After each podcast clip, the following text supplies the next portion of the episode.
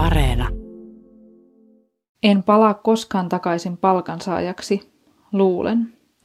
Olen ollut yrittäjänä neljä vuotta ja parasta on ehdottomasti se, että kaikki mitä teen hyödyttää minua itseäni. Kun työskentelin palkansaajana yksityisessä yrityksessä, työni perimmäinen tarkoitus oli rahan tuottaminen yrityksen omistajille, eli pienelle piirille ihmisiä, joihin minä en kuulu. Ei kiitos. Kapitalismi perustuu yrittämiseen. Yrittäjä ottaa riskin perustaessaan yrityksen ja saa palkkioksi tuoton, kun yritys menestyy. Työntekijä tarjoaa yrittäjälle työpanoksensa ja saa sitä vastineeksi palkkansa. Jos työntekijä tekee työnsä hyvin, yrityksen omistaja hyötyy siitä, ei työntekijä. Tällä hetkellä kapitalismi johtaa globaalisti siihen, että voitot kasaantuvat harvoille.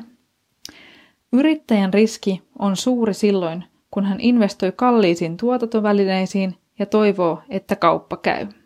On reilua, että kun ottaa ison riskin ja laittaa aikaa, vaivaa ja sydänverta johonkin, siitä voi saada palkkion. Miksi kukaan perustaisi yritystä, jos siitä ei saisi ekstra hyötyä verrattuna työntekijänä olemiseen? Nykyään kuitenkin yhä suurempi osa yrityksistä tarjoaa asiantuntijatyötä, johon ei tarvita kalliita tehtaita tai koneita. Oli kyse konsultista, lähihoitajasta tai siivoajasta, keskiössä on inhimillinen pääoma, eli vaivalla hankittu koulutus, tiedot ja taidot, joita työntekijältä vaaditaan.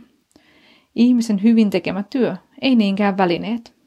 Kun yrityksen perustamiseen ei enää vaadita suuria ponnistuksia, yrittäminen muuttuu aiempaa houkuttelevammaksi. Kaikki eivät kuitenkaan voi olla kaltaisiani yksin yrittäjiä, sillä maailmassa saadaan paljon enemmän aikaiseksi sillä, että iso joukko tekee yhteistyötä. Isot projektit tarvitsevat monia käsipareja.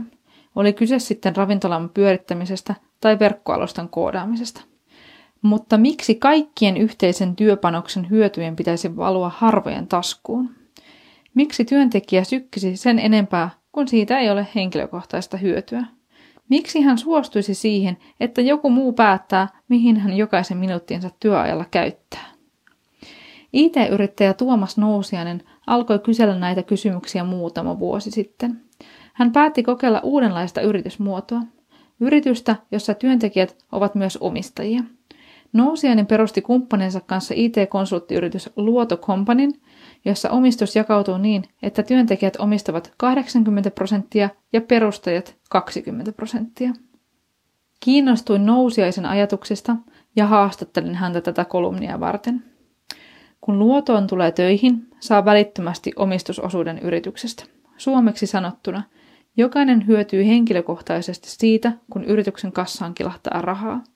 Kaikilla on sama palkka, kaikki nostavat vuoden lopussa samat osingot voitoista ja kaikki saavat osallistua isojen päätösten tekemiseen omien arvojensa mukaan. Ja arvojen mukaan onkin eletty. Yrityksen enemmistödemokratia päätti esimerkiksi, ettei se koodaa pikavippifirmoille verkkosivuja ja että kaikilla on kuuden viikon kesäloma. Mikä vallankumouksellisinta, työntekijät päättivät, että yritys ei tähtää kasvuun perinteisessä mielessä. Nyt luodossa on töissä 65 ihmistä, eikä enempää palkata, jotta hyvä yhteishenki säilyy ja kaikki tuntevat toisensa. Yrityksen arvo sen sijaan on kasvanut, kun sen sisällä olevien ihmisten osaaminen, eli se inhimillinen pääoma, on parantunut. Luodon liikevaihto on kipunut neljässä vuodessa yli 10 miljoonaan euroon. Mitään hyvän tekeväisyyttä yritysmuoto ei ole. Alalla on kova kilpailu osaavimmista työntekijöistä. Kun työntekijä omistaa yritystä, hänellä on suuri motivaatio pysyä firman palveluksessa ja tehdä priimaa jälkeä. Kaikki voittavat. Yritysmuoto, jossa työntekijät omistavat yrityksen, ei välttämättä toimi joka tilanteessa, mutta monessa yrityksessä se voisi toimia. Nyt, kun inhimillinen pääoma alkaa olla pääomista kallisarvoisin, on aika alkaa keskustella, ketkä omistavat ja kenelle tuotot kasaantuvat.